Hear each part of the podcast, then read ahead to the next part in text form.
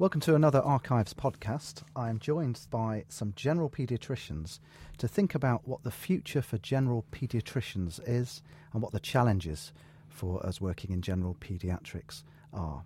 My name's Ashley Reece, I'm a general paediatrician and I work in Hertfordshire. I'm going to ask my colleagues around the table to introduce themselves. I'm Raman Lakshman. I'm a consultant pediatrician at uh, West Suffolk Hospital at Bury St Edmunds. I'm also the CSAC chair for general pediatrics with the college. And I'm Andy Raffles. I'm a consultant paediatrician also in Hertfordshire. And looking around the table, probably one of the older paediatricians that you'll find, and I do feel I'm a generalist. I'm Colin Powell. I'm senior lecturer in general paediatrics at Cardiff University and uh, a general paediatrician with a special interest in general paediatrics. I'm also chair of the British Association of General Paediatricians. Lakshman, first of all, can we define a general paediatrician? I think uh, that's a very good question, Ashley. And I think part of today's remit we thought was trying to understand exactly what a general pediatrician is. Now, we recently did a, a, a survey of uh, trainees, you know, who were sitting the ST7 pilot uh, examinations. Um, this was actually done by Fiona Watson, who's uh, on the CSAC as a trainee representative and uh, she asked um, trainees to tell us what was their you know what was their experience about their training and whether they thought they were getting what they wanted. Uh, and a large number of them actually said that they felt the training was only uh, adequate if they came out with a subspecialty experience. Now this is something which i think at least i'm very keen that i need to dispel this myth that you're only a proper pediatrician if you've come out with a subspecialty uh, experience. And I think there is a huge role for somebody who is able to cover the wide breadth of pediatrics and I think who forms a very good link between primary care and tertiary care. So I see I see general pediatrician actually as the, as the uh, sort of basic platform providing uh, pediatric care Colin, you work in a tertiary centre as a general paedi- paediatrician. What what challenges are there for for you having your specialist nearby? I think there are quite a few challenges at uh, at both ends of my um, my service. The primary secondary care interface, I think, is a huge challenge, which I think we should be focusing on in a moment. But the other challenge is the secondary tertiary care interface. I see myself and my other general colleagues in a teaching hospital as secondary uh, level paediatrics and delivering a general paediatric service to the um, patients of uh, Cardiff, where I work. But there's also this interface between the tertiary specialist and the and the secondary specialist. Uh, it's much easier for me to ask for an opinion um, from the endocrinologist who is in the office next to me than I'm sure it is for my other colleagues who don't have such easy access. But I actually see that as a big problem because often the junior staff will be coming through and will have referred patients on to the tertiary specialists around before they've even actually gone through the tertiary level. I actually find this quite irritating because they should, of course, be talking to uh, the consultant child of the patient first before um, actually referring on to the tertiary specialist because um, I have a, quite a lot of experience in lots of different areas and I'm quite happy to make a diagnosis of eczema without getting the dermatologist in, for example. I think actually it illustrates to me on a number of occasions that the juniors coming through, when they do that, when they refer straight on to the tertiary specialist, um, that they actually are um, underplaying the importance of general paediatrics.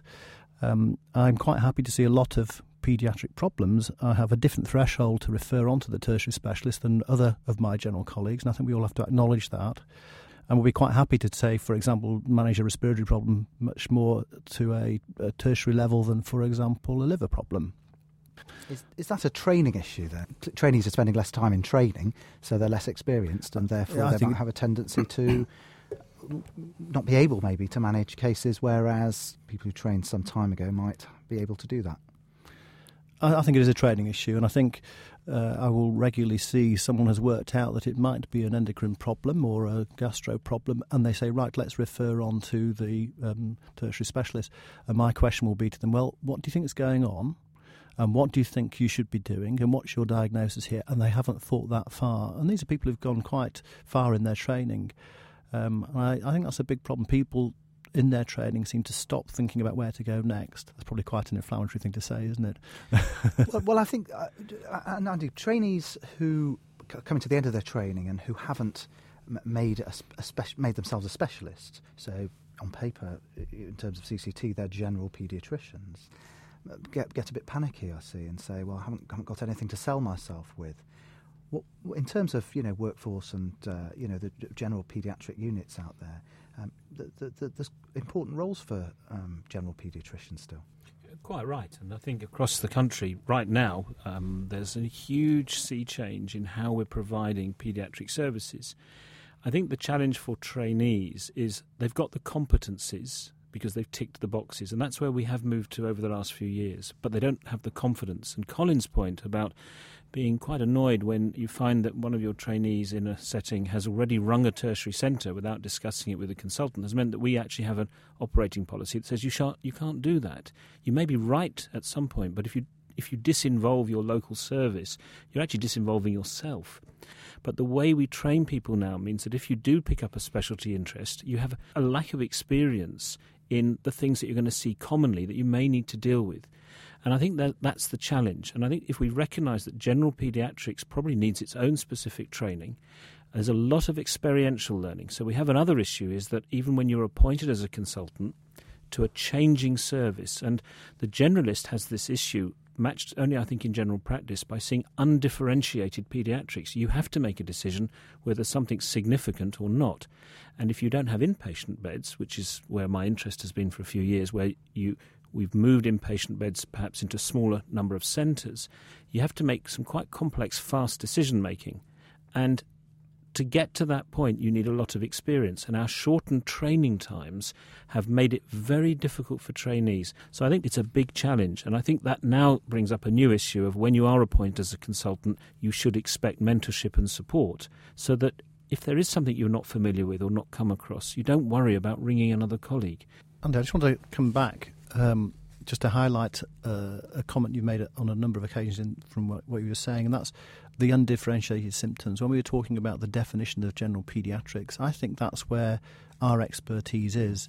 It's in dealing with uh, a family, a child presenting with undifferentiated symptoms and trying to work out what is going on. And I think that's one of the things that a general paediatrician should be able to do well. So maybe going back to where we first started about the definition of a general paediatrician, I think it's expertise in undifferentiated symptoms in children and families. We've talked a bit about acute presentations and uh, reducing inpatient stays and shorter unit stays, and I know that other specialties like surgeons, for example, have talked about acute surgeons and managing the, the, the first 24, 48 hours. The of, hospitalist. Yeah, well, something like that. I, I wonder, Lakshman, whether that's a, a possibility um, for general paediatrics where um, there's a call and a need for consultant delivered care on the front line?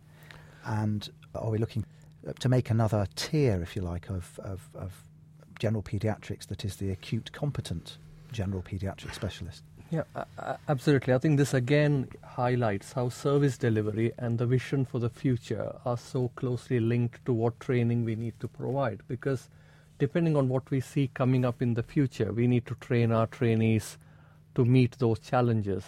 And you know, we, we, there are various issues here. I mean, as we, again, the thresholds between primary and secondary, and how much of primary care so-called general pediatrician should be uh, uh, providing. The danger is that if we start referring a lot of patients to tertiary care, then the the cost of the cost of care, you know, keeps uh, increasing. So I think what, what is needed is making general pediatrics training, thinking about it, making sure the objectives are smart. I know we have got curriculum and it's got a, you know, they're very thick documents, but often what trainees tell me is that they need measurable, achievable, realistic uh, goals which they think they can achieve uh, during their period and which will prepare them uh, to do the job that they think they will be doing. So, right at the beginning, I think we need to be clear on where general pediatrics is going. What are the different types of doctors? You know, it might be we need hosp- hospitalists who are trained differently. Um, we've got the office pediatricians, uh, and again, there is this question of whether, as people get more senior or, or more experienced, whether they do much more office work uh, uh, more outpatient work. I think the general paediatricians are the ones who are, at, if they exist and exist in the future, are going to experience more change than anybody else. Specialism becomes super specialism. And I look at my adult colleagues, look at intensive care units. When I came into hospital medicine, they were run by anaesthetists, intensive care units. Now they're run by intensivists. Um, and that they come from a mixture of backgrounds. And this issue of the neonatal paediatrician belonging in the in the nice, comfortable group of paediatricians, well, that's great. Except in a district general setting, our neonatal paediatricians are now becoming so expert in what they do, it's very hard to get them to see children over the age of two. Now, some people might argue that's wrong, but that's what specialism is about.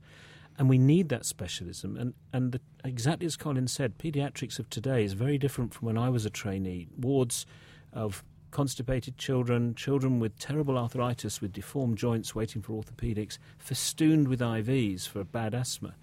Now, what we have is small numbers of very complex children, and that has changed enormously. So, we invented, in my view, we invented ambulatory care to deal with those children who didn't have that level of need, but who clearly had to, they came in undifferentiated. So, that's actually why general pediatrics is so, so enjoyable. But we do have to have some idea of what this job means. Otherwise, I, I have a grave concern that general paediatrics will disappear. I want to just come back to something a bit earlier, but uh, we talked about primary and secondary care interface, and, and, and, certainly for, for those of us working in district general hospitals, the, the majority of our ST1 to 3 trainees are from general practice, and they come into paediatrics to pick up general paediatric skills.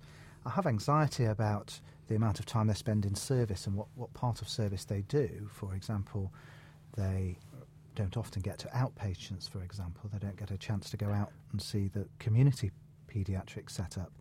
Um, Our registrars currently don't get to outpatients at the moment, which well, I think is well, appalling. Well, the, the problem goes through the through the grades, definitely, does, and I think it's a, a challenge to allow the service to allow that to happen. But it's essential. And it goes back to Lakshman's comment about the service and training. And your point about outpatients, your point about appropriate experience is very, very valid at all grades. And I think it's concerning that if registrars aren't getting to clinics, um, we have a problem. And, and this is the complexities now of delivering our services generally. I think it doesn't matter whether you're a specialist service or a generalist service, it is a very great challenge.